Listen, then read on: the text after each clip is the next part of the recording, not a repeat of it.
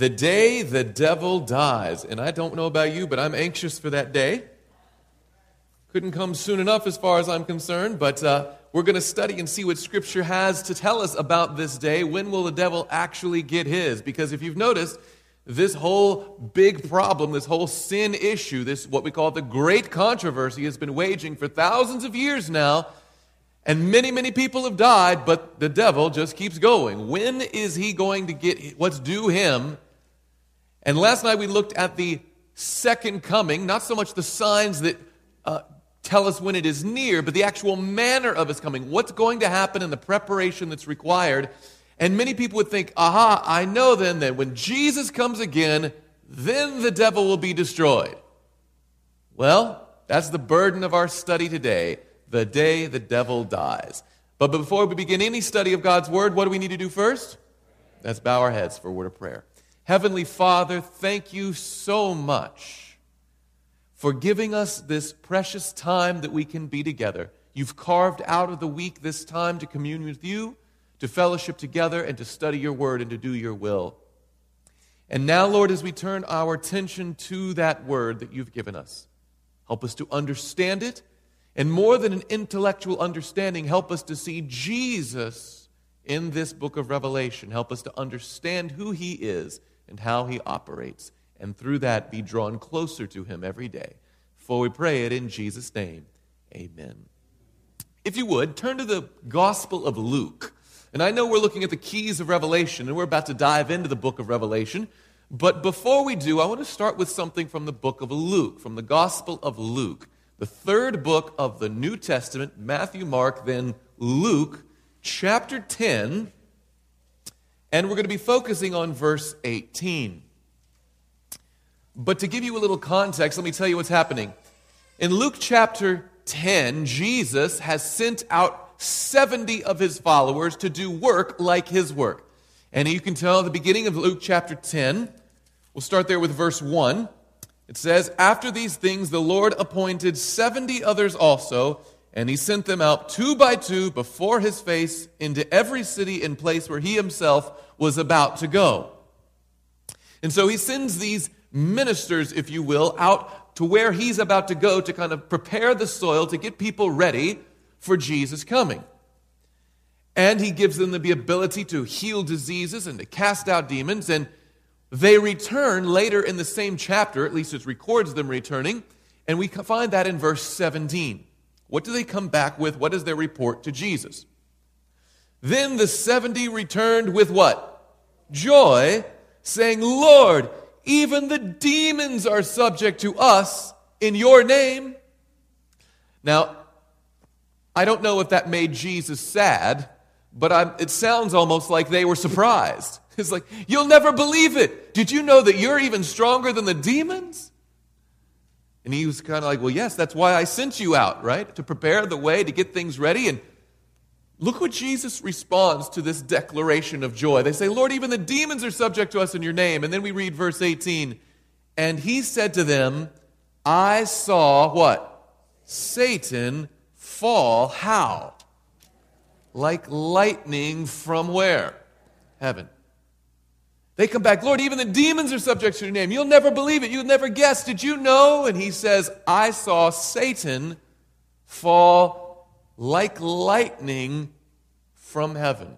Now, we've studied the fall of Satan before, and we're going to look at it again. He did indeed fall from heaven, but it's interesting that he mentions he fell like lightning. Now, oftentimes when we talk about lightning and we use it as a metaphor or a simile, like lightning, we're talking about speed, like something quick happening rapidly. lightning, right? But I don't believe that that's what Jesus meant here.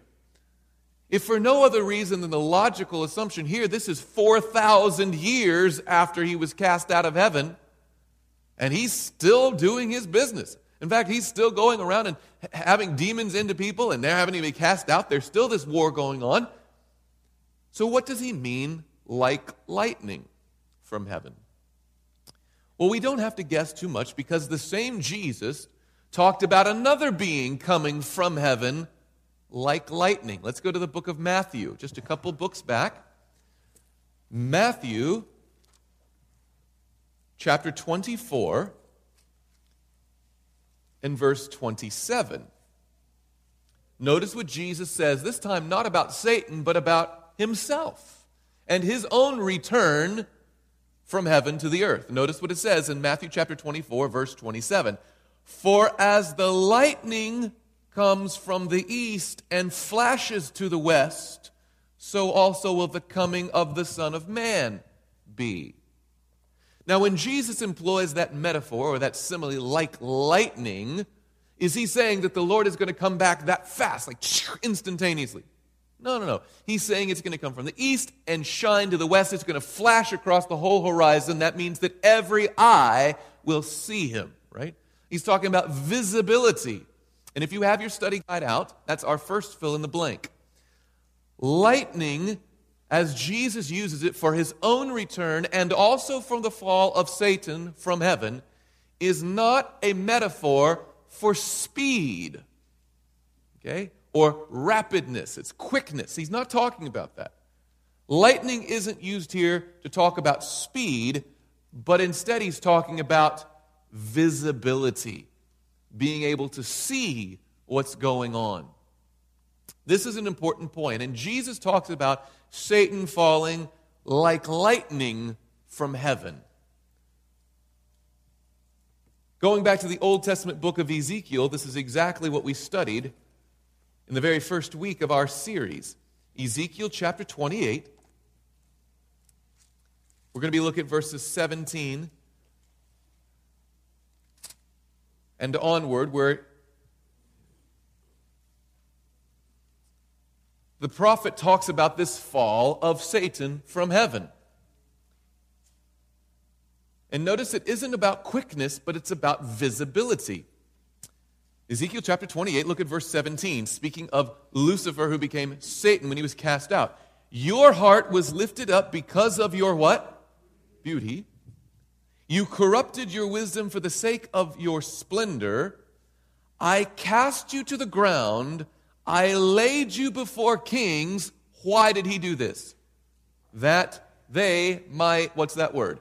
Gaze. What does it mean to gaze at something? To look at something, to see it, to stare at it, right? That they might gaze at you. Now, of course, we've already talked about this. God doesn't just see to you, God sees through you. Amen? So God saw what was in Lucifer's heart all along. He saw the rebellion start up and he cast him out of heaven. But instead of blotting him out, he merely removes him because other people needed to see what God had seen all along. Yes?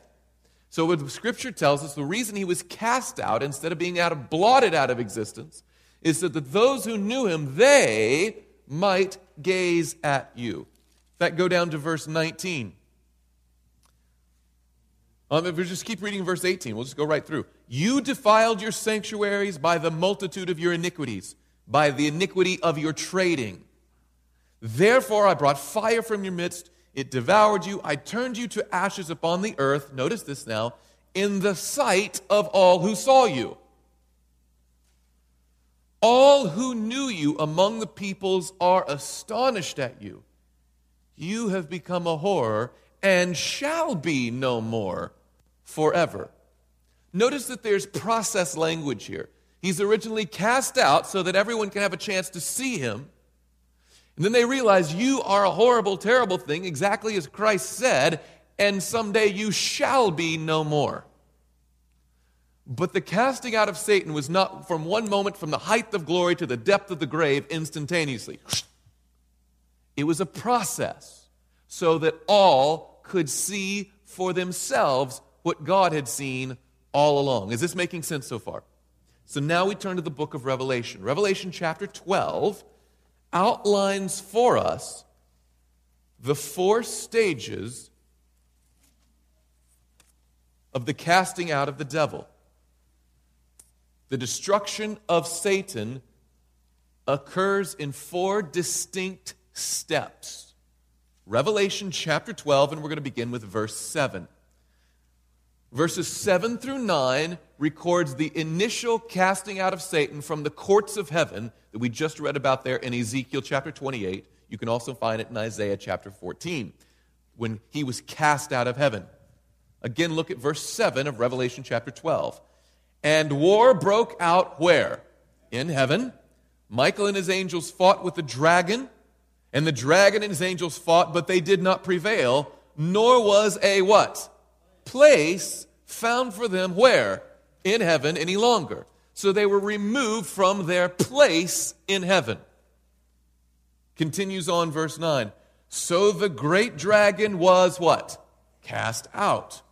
That serpent of old called whom? The devil and Satan, who deceives the whole world. He was cast where? To the earth, and his angels were cast out with him. So he, along with those who followed him, were removed from their place in heaven and cast to the earth.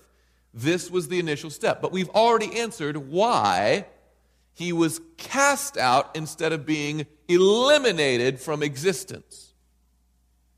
And again, the reason was that those who had seen him could not see the inner workings of his heart and mind. They did not understand all that was involved with his rebellion, and they needed an opportunity to see for themselves what God had seen all along. So he was cast out of heaven. But now we go to verse 10 to find the second stage of Satan's casting out. Then I heard a loud voice saying in heaven, Now salvation and strength and the kingdom of our God and the power of his Christ have come, for the accuser of our brethren who accused them before our God day and night has been what? Cast down. Now, if you remember, in, as Jesus saw the cross of Calvary approaching on the horizon, he knew that his time was coming close. He declared, Now is the judgment of this world. Now the ruler of this world will be cast out.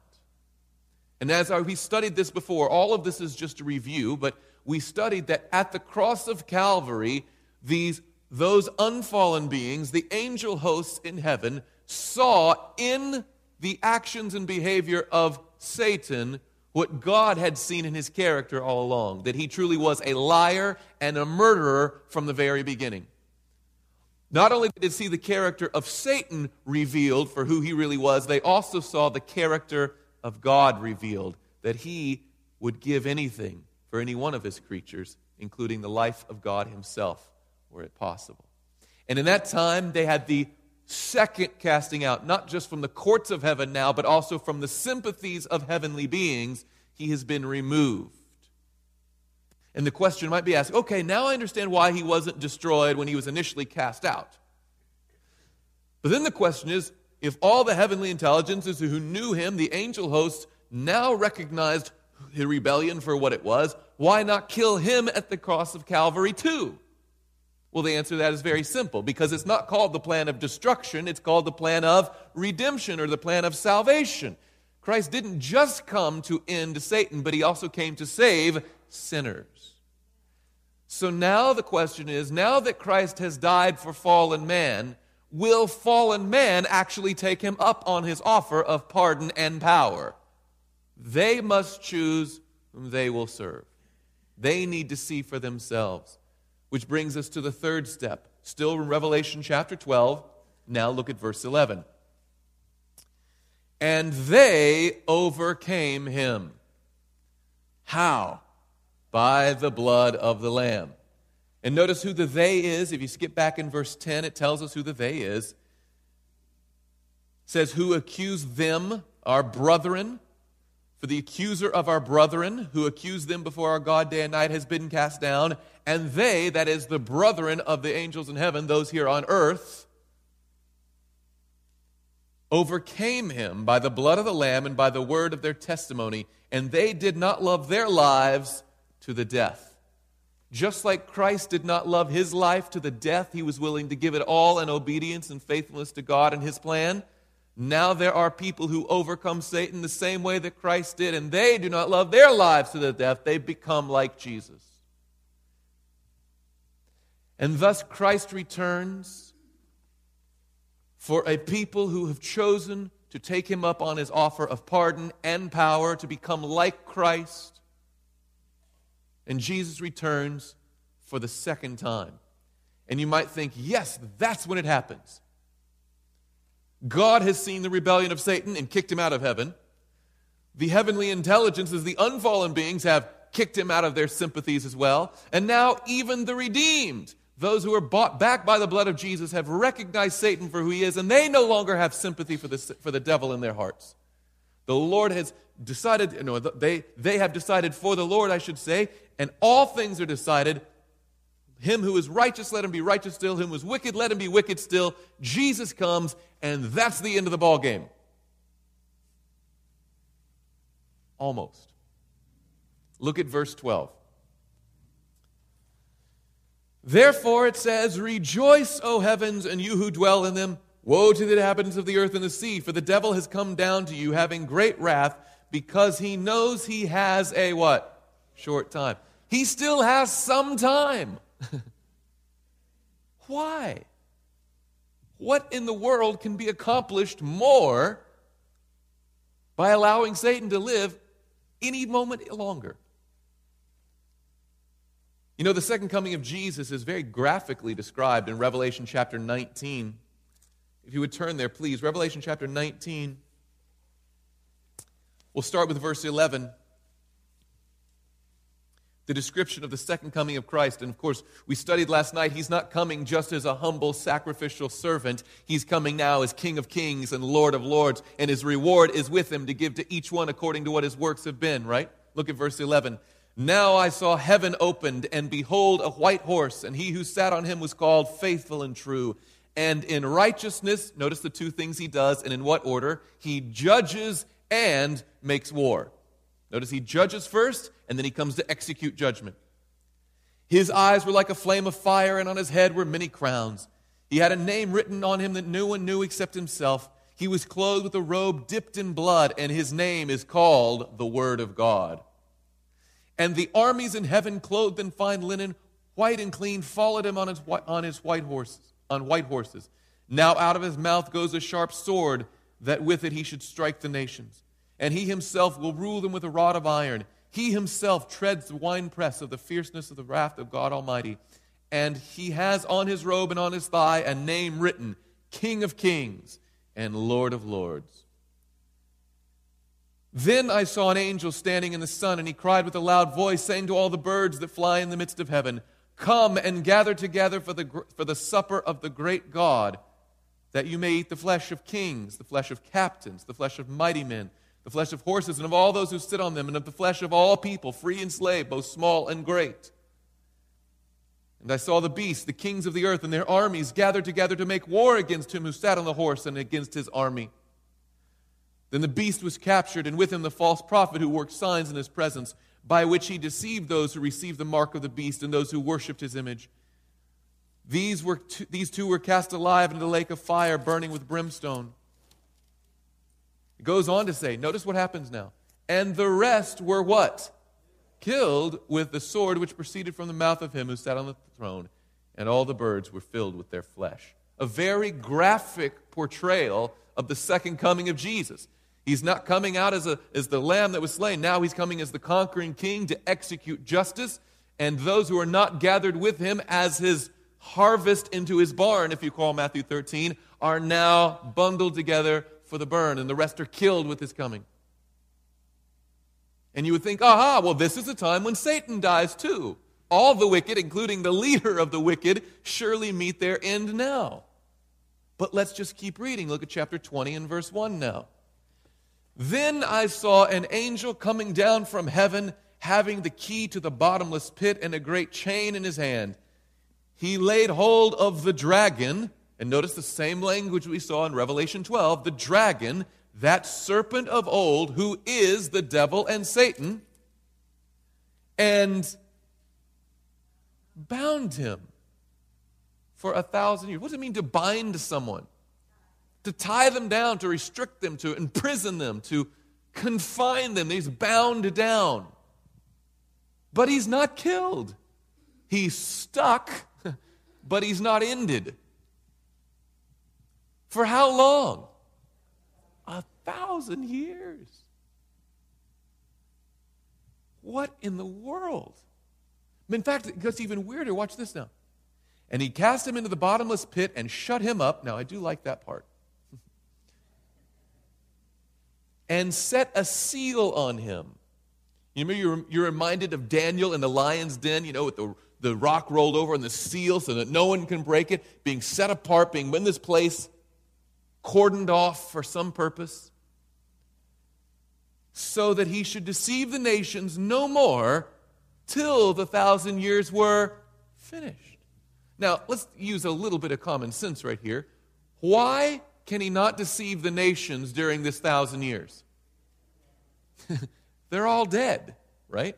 Everyone has just been wiped out by the second coming of Christ. The wicked have joined the other wicked in their graves. The righteous have been taken to heaven with God. So the earth is without form and void once again. It's empty, it's desolate, it's, it's, it's ravaged. And here he is stuck by this chain of circumstance with no one to tempt, no one to deceive for a thousand years. But then watch what it says. But after these things, he, what's that next word? Must be what? Released. For how long? For a little while. Do you see the picture here? He's been cast out of heaven, cast out of heaven, and finally the determination has been made. Those who are righteous are righteous, those who are wicked are wicked. God comes to save the redeemed, to destroy the wicked, and the very last one who should take the brunt of all the punishment is not killed at the second coming. He's simply bound down to this empty earth for a thousand years. But then it says, and at the end of the thousand years, he must be released for a little while. Will this guy ever be destroyed? Well, yes, but not for another thousand years. What is the purpose of this thousand year chunk of time, this millennium after Jesus returns? And why would Satan be alive for it? And by the way, do you notice the implication is he won't be able to deceive the nations anymore till the thousand years were over? What apparently will happen at the end of the thousand years?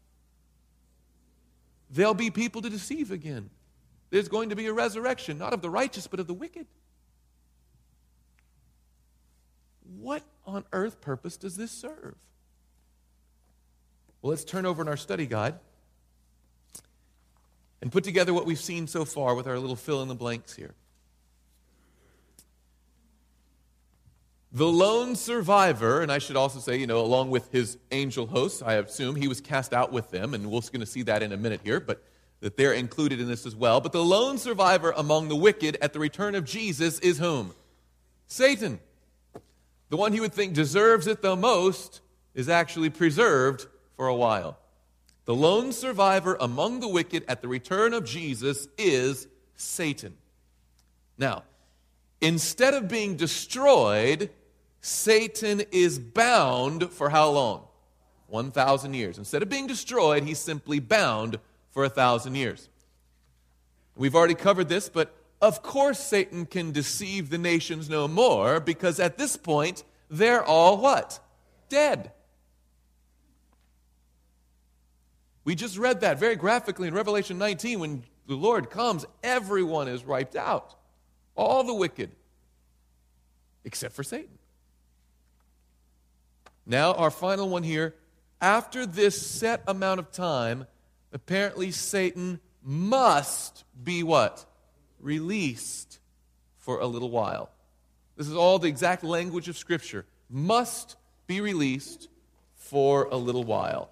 What in the world is this thousand year period of time established for? Why would God have his plan include this time period? Well, the good thing is it doesn't just leave us there at verse 3, it continues on in Revelation chapter 20. So let's go back to the scripture now and see what the scripture itself says about this time period. Revelation chapter 20, now we're going to verse 4 as we continue studying the day the devil dies.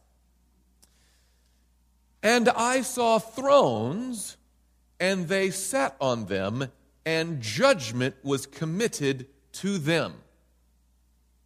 Right? So he's seen Satan and the earth in this condition being desolate, wiped out, and he's bound. And then his attention is drawn to thrones, and this is going to be in heaven. We'll see this very clearly. Multiple thrones, not just a throne, but thrones. And it says judgment was committed to them. Well, who's them? Well, let's just keep reading. Then I saw the souls of those who had been beheaded for their witness to Jesus and for the word of God who had not worshiped the beast or his image and had not received his mark on their foreheads or on their hands. This is the righteous, correct? Those who remain faithful to God, loyal to him, and have not followed the beast. And they lived and reigned with Christ for how long? thousand years. So you get the picture. While Satan is bound to this desolate earth for a thousand years, at the same time, the righteous are with Christ going through what the Bible calls a work of judgment. They're sitting on thrones. A work of judgment is entrusted to them. And they lived and reigned with Christ for a thousand years. Now, think about this logically. Is the judgment that we're talking about here to determine who's going to be saved and who's going to be lost? Give me a logical reason why that is not the judgment that's happening now. It's already been doled out, right? When Jesus says, Behold, I'm coming quickly, and my reward is with me to give to each one according to his works. So when Jesus returns, the determination for who's going to be saved or who's lost has already been made. We've already studied this from Bible prophecy. There's a work of judgment going on right now preceding his second coming. When the Lord determines who's going to make up his kingdom, that rock is being carved out even now, that kingdom of God is being established, who's going to be a part of his kingdom and who will not. And when Christ returns, he simply doles out or executes that judgment. So clearly, the wicked are bundled together together in bundles for the fire, right? And the righteous are received in his barn. So that judgment has already occurred. So there is no way that the saints now are judging who should be saved and who should be lost. That is only done by God through his manservant Jesus Christ, and it's being done right now before his second coming. None of us will determine who's going to be saved or who's going to be lost. Amen? So if it is not that judgment, then what is it? We're doing a little deductive reasoning. It's not that. So what are we left with? What's going on here? Now you notice in back in our study guide here, although a certain judgment has already taken place, and we could study this out from Daniel 7, you recall Babylon, Medo Persia, Greece, Rome, then divided Rome with the little horn, and then there's that courtroom scene in heaven, and then Jesus comes. That has already occurred. We saw it in Daniel chapter 8 as the cleansing of the sanctuary that begins at 2300 days, right? In 1844, before Christ returns. So that work of judgment has already been completed when Jesus comes again. Now, we continue in our study guide, now a work of judgment is entrusted to the redeemed who were victorious against the beast, even at the cost of their lives. These who have been fully dedicated to Jesus Christ, come what may, even to the point of losing their lives. Now, is this the only place in the Bible where it talks about the saints being entrusted with a work of judgment? No. The Apostle Paul talks about this. We're going to see the Apostle Peter talks about it. We're going to see the Jude talks about it. It's fascinating. Let's go to 1 Corinthians chapter 6. 1 Corinthians chapter 6. And we'll just start with verse 1. The Apostle Paul apparently was frustrated with the church members in Corinth, at least in this particular. Because, to give you a little background, apparently they were having disputes and battles amongst themselves, and instead of resolving it in a Christ like way, they would just go straight to court. They would go to the public prosecutor the, or, the, or the magistrate of that time, the secular world, to help them decide their cases. And Paul's like, What are you doing? Why would you be doing that? In fact, this is what he says. Look at chapter 6 and verse 1 of 1 Corinthians. Dare any of you, having a matter against another, go to law before the unrighteous and not before the saints? And then he makes this case. Why is he so emphatic about this? Look at verse 2. Do you not know? And again, he writes that as though this is common sense. This is Christianity 101. Do you not know that the saints will what? Judge the world. Now, think about this. He understands the saints will judge the world. You're going to be entrusted with the work of judgment someday, and you can't even get matters of daily life right now? that doesn't bode well for the judgment then if you can't even practice now. Again, we continue. Verse 2 Do you not know that the saints will judge the world? And if the world will be judged by you, are you unworthy to judge the smallest matters? On this point, I think it's important to say I think we've heard a great deal in our modern society that we should not be judgmental. And we shouldn't be judgmental. We should not be prejudging people. We should not be assigning them. We certainly have no right saying who's going to heaven or who's going to hell. Amen?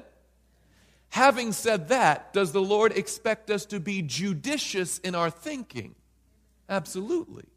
To be discerning, to be able to say, oh, this is a good thing, that's a bad thing, this is right, this is wrong. We shouldn't say, well, I can't judge, I'll just let whatever happen. No, no, no, no, no, no. The apostle says, no, no, no, you're going to be responsible to judge the world. So you should start practicing even now. Have good judgment. Be judicious in your thinking. Be discerning. Do you not know, he says, that the saints will judge the world? And if the world will be judged by you, are you unworthy to judge the smallest matters? And then he ups the ante. Look at verse 3. Do you not know that we shall judge whom? Angels. How much more then things that pertain to this life? The Apostle Paul writes with a very certain expectation that someday a work of judgment will be entrusted to the redeemed. He works on that. He, he, writes from that perspective. And he admonishes the Corinthian believers on that point. Let's go to see Peter's thoughts on this coming judgment. 2 Peter chapter 2 and verse 4, going back to the right towards the book of Revelation. 2 Peter chapter 2 and verse 4.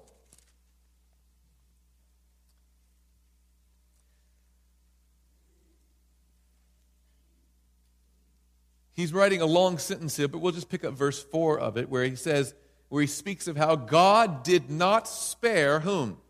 The angels who sinned, but what did he do with them? Cast them down to hell. By the way, let's pause right there. We're going to have a message on hell you don't want to miss coming up this week. Okay? But cast them down to hell and deliver them into what? Chains of darkness to be reserved for what? Judgment. So they were cast out, but they weren't destroyed, but they're being reserved for a particular day of judgment that is to come. And it's interesting that the language used there, binding them, you know, in chains, reserving them in chains, waiting for this day of judgment. The angels. Let's go right before the tiny little sliver of a book, right before the book of Revelation, the book of Jude. The book of Jude is so small it doesn't even have chapters, it just has verses. And we read in Jude 6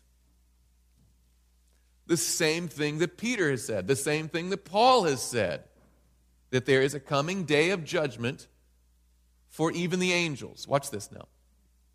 And the angels who did not keep their proper domain Remember, he's talking about those fallen who were cast out with Satan at the very beginning. And the angels who did not keep their proper domain, but left their own abode. What's an abode? Your home, your place where you live, right? They had a place where they were built for, but they rebelled against it and they were cast out. He has, what's that next word? Reserved in everlasting chains under darkness for the judgment of the great day. Apparently, there's a day when even the fallen angels will be judged. All the world, according to Paul, will be judged. And Paul said it'll be judged by whom? By the saints.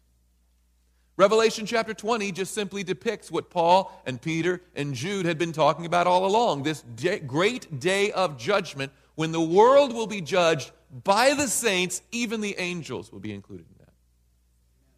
Think about this. Matthew chapter 8. By the way, it's not only the righteous who understand this, Do you think that Satan is aware that there's a coming day of judgment? Absolutely. Remember in Revelation chapter 12, he knows that he has but a short time, right? Matthew chapter 8, fascinating encounter. Jesus has every time Jesus meets a person, it's something fascinating, okay? But here he meets two demon possessed people, and instead of the people speaking to him, the demons themselves speak to Jesus. Watch this Matthew chapter 8, starting with verse 28. Watch what happens now. Matthew chapter 8, starting with verse 28. When he had come to the other side, to the country of the Gergesenes, then there met him two demon possessed men coming out of the tombs, exceedingly fierce, so that no one could pass that way. Apparently, these two demon possessed men kind of made this graveyard their place, and they were vicious and fierce, and nobody wanted to go there. There was just an awful scene, right? But Christ isn't afraid of anything. Stormy weather, doesn't care. He walks over it. demon possessed men by a grave, whatever. We're going to keep going. And Jesus walks right up to them, and notice what they respond to him with. Verse 29 And suddenly they cried out, saying, What have we to do with you, Jesus, you Son of God? Now, pause right there. Jesus couldn't get his own people to acknowledge that he was the Son of God. Did the demons have any doubt? No. They say, You are the Son of God, and what are you doing here? Right?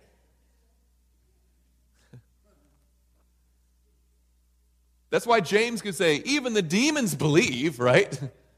But they're not believing in faith. They know that certain, they believe and tremble, according to Scripture, right? Matthew chapter 8 again. And suddenly, verse 29, they cried out, saying, What have we to do with you, Jesus, you Son of God? Have you come here to torment us before what? The time. Do they understand there is a set time when they're going to meet their end? Absolutely. And they say, Jesus coming. They see him coming, like, whoa, whoa, whoa, whoa, whoa, whoa. Are you coming to get. There's a calendar, and we know. They're fully aware even the demons are aware of this concept. So we continue. Obviously, what's going on in this judgment as we go back to Revelation chapter 20? As again we see what has been talked about in all the scripture leading up to the book of Revelation. Revelation just depicts what these other guys have been writing about all along that there is a great day when the saints will judge the earth. The saints will judge the world, even the fallen angels.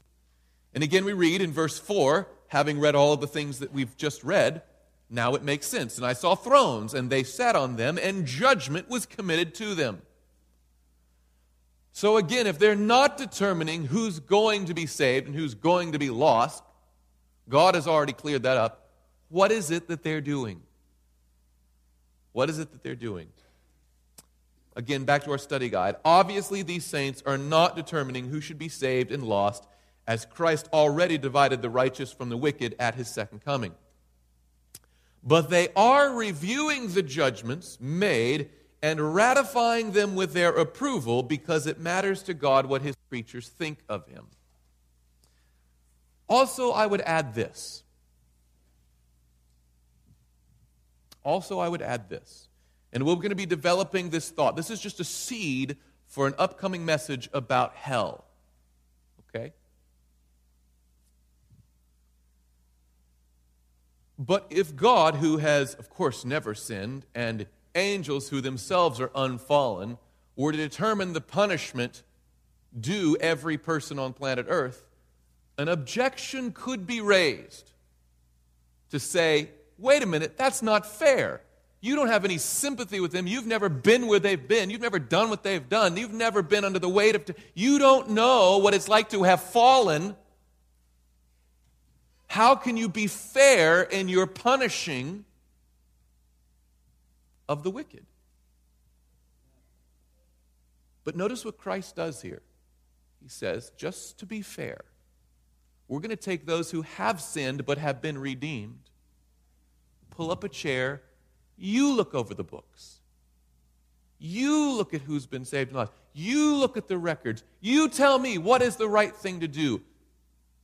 Obviously, they're not the one determining it, and they, and they, God certainly doesn't need their permission, right, to do what He's going to do. But He does desire their consent and their understanding because it matters to God what his creatures think of him. You remember, it goes all the way back to the beginning of this great conflict. When Satan was cast out of heaven, it wasn't because God needed to see more evidence that he should die. It's because the unfallen beings, they couldn't see what was in his heart. They needed to see all the evidence for themselves so that when Christ executed Satan, they could say, Yeah, we're with you. Because otherwise, the rebellion would continue. He could be seen as a martyr to the cause of freedom instead of the executed criminal that it really was. So he wants his creatures to see, even for themselves, the righteousness of his judgments. And he says, I want you to play a role in this. Who's going to be lost and saved? That's already been, but I want you to ratify, I want your consent, and I want you to tell me, what should I do now?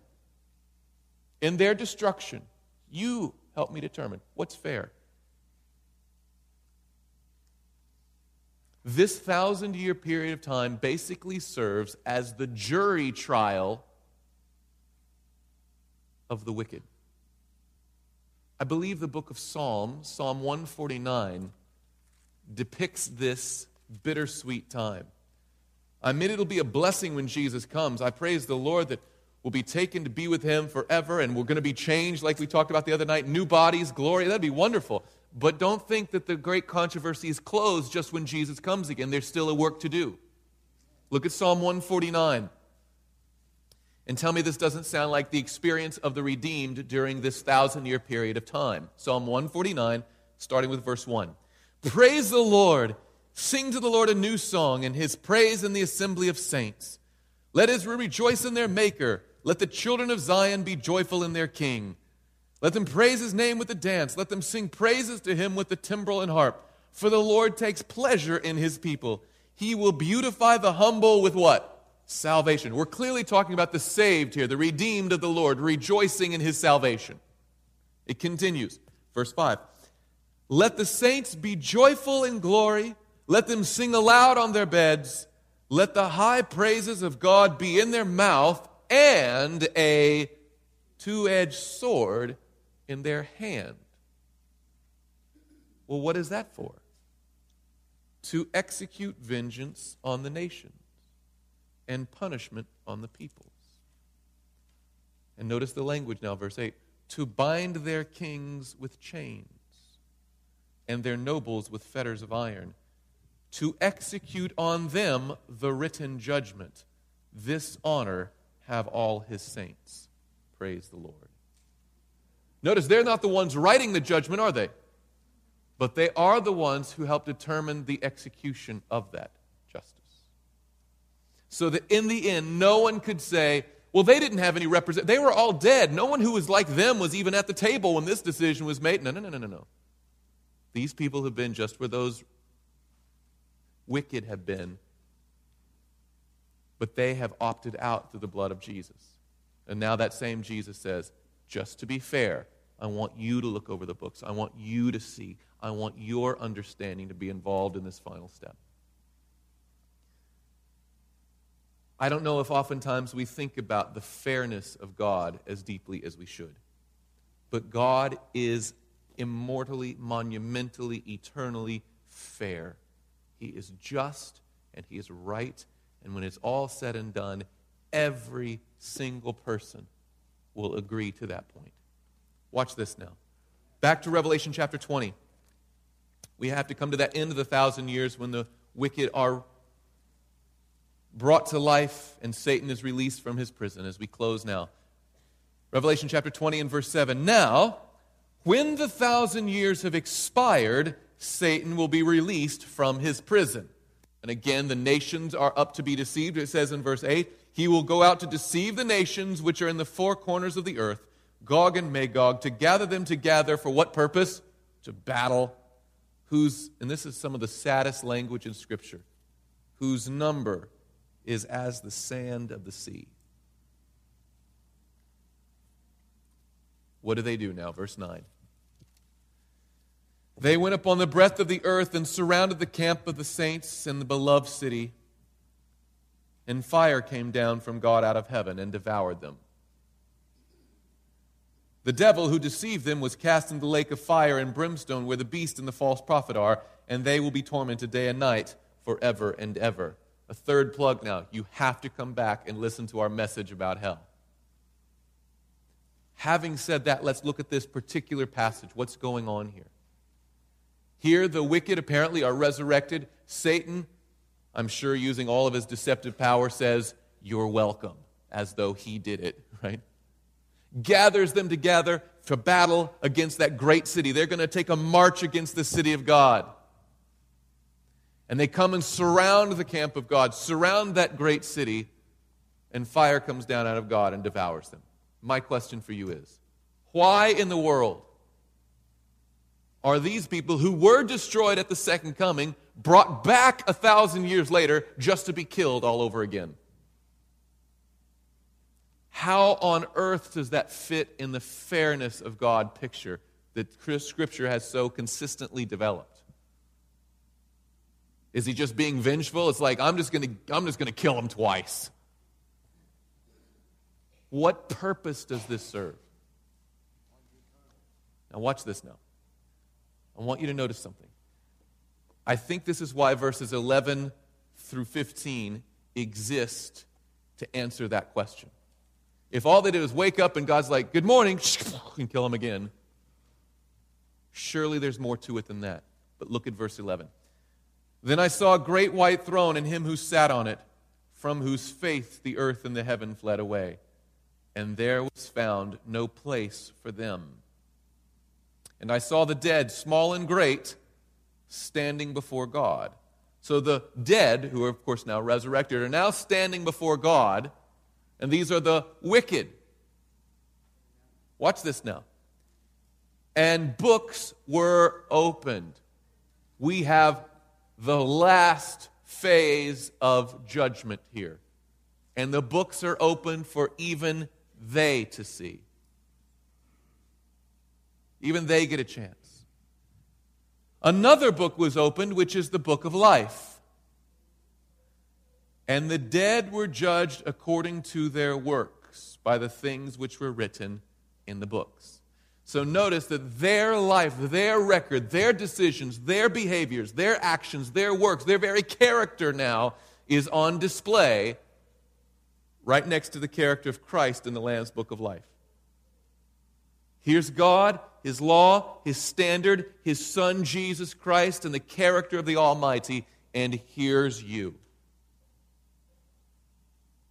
And even the wicked will see for themselves that they would not fit into God's kingdom even if God were to let them in. Think about this now. We continue. Verse 13 The sea gave up the dead who were in it, and death and Hades delivered up the dead who were in them. And they were judged, each one according to his what? Works. Then death and Hades were cast into the lake of fire. This is the second death. And anyone not found written in the book of life were cast into the lake of fire. Notice what God does here as we go back to our bottom of our study guide, as we come to a close, the only ones who have yet to see the contrast between Christ and Satan are the wicked. In the very beginning, God saw the rebellion of Satan, knew exactly where it would end, and cast them out of heaven. But he doesn't destroy them because other people needed to see too, yes? The next step at the cross, the unfallen worlds, those saints in heaven, those heavenly beings, they see the character of Christ contrasted between the character of Satan, and they cast him out of the sympathies. We want nothing to do with that guy anymore. After that, they, the brethren here on earth, overcome him by the blood of the Lamb and by the word of their testimony. They do not love their lives to the death. They are victorious. They recognize Satan, and they reject his play in their lives too. But there's one group who has not had a chance to see the contrast between Christ and Satan clearly. And that's the lost themselves. Friends, think about what a powerful testimony this is to the very goodness of God.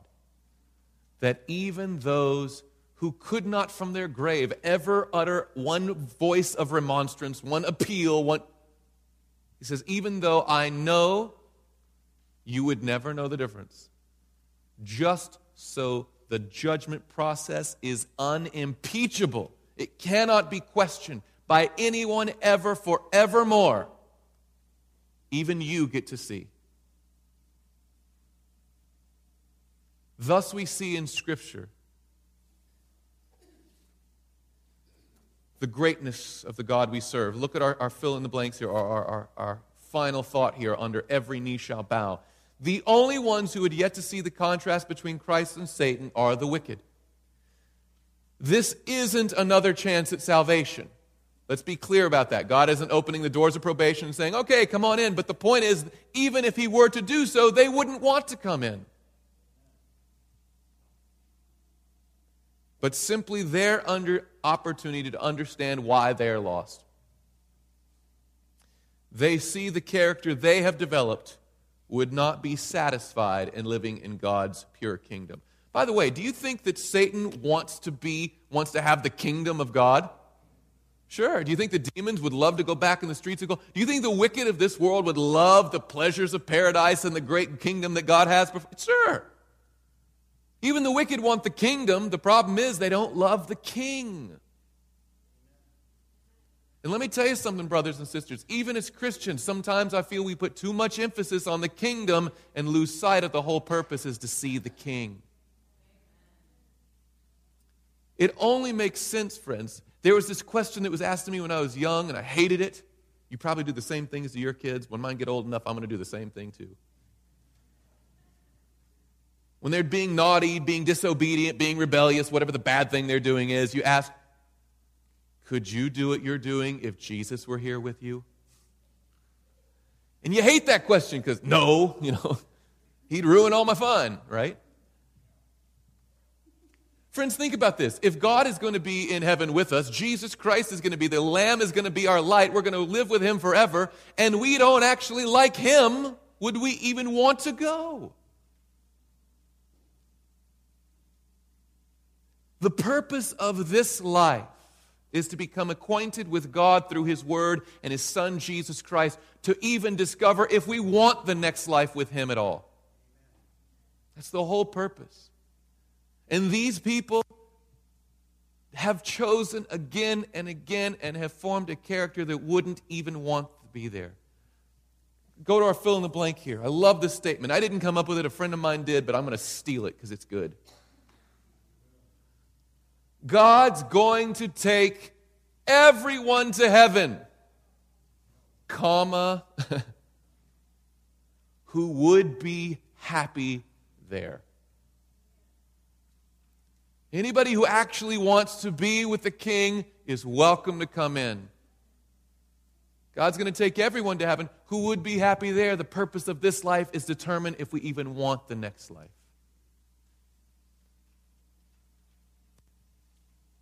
Isaiah chapter 45 looked forward to this final day of destruction. Isaiah chapter 45, starting with verse 22. Listen to these beautiful words of Scripture as the prophet looked to the fulfillment of all of our hopes, the destruction of Satan and the redemption of the righteous. Isaiah 45, starting with verse 22. Notice what the Lord Himself, through His prophet, exclaims Look to me and be what? saved. All you ends of the earth, for I am God and there is no other. I have sworn by myself, the word has gone out of my mouth in righteousness and shall not return, that to me every knee shall what? Does it say every righteous knee shall bow? Friends, even the wicked will acknowledge that just and true are your ways, O Lord God Almighty.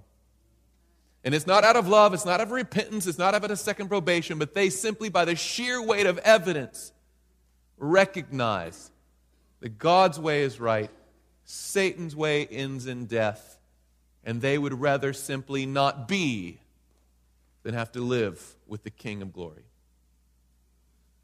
The word has gone out of my mouth and shall not return, that to me every knee shall bow every tongue shall take an oath. He shall say, Surely in the Lord I have righteousness and strength. To him men shall come, and all shall be ashamed who are incensed against him. In the Lord all the descendants of Israel shall be justified and shall glory. Friends, we've emphasized this over and over. The book of Revelation looks forward to the second coming of Jesus. It reveals to us the character of Jesus, it tells us who he is, and the decision is now ours. Do we actually want to be with Jesus? Do we want to become like Jesus? Do we want to be fit for heaven? Do we actually want to go there if He gave us the choice? Friends, my appeal to you was very simple. Bow your knee now before you have to with the sheer weight of evidence, while the Savior is still calling, while there's still time. Choose you this day whom you will serve. Let me ask you a question. Please raise your hands if today's message has been clear. Did it make sense? Oh, praise God.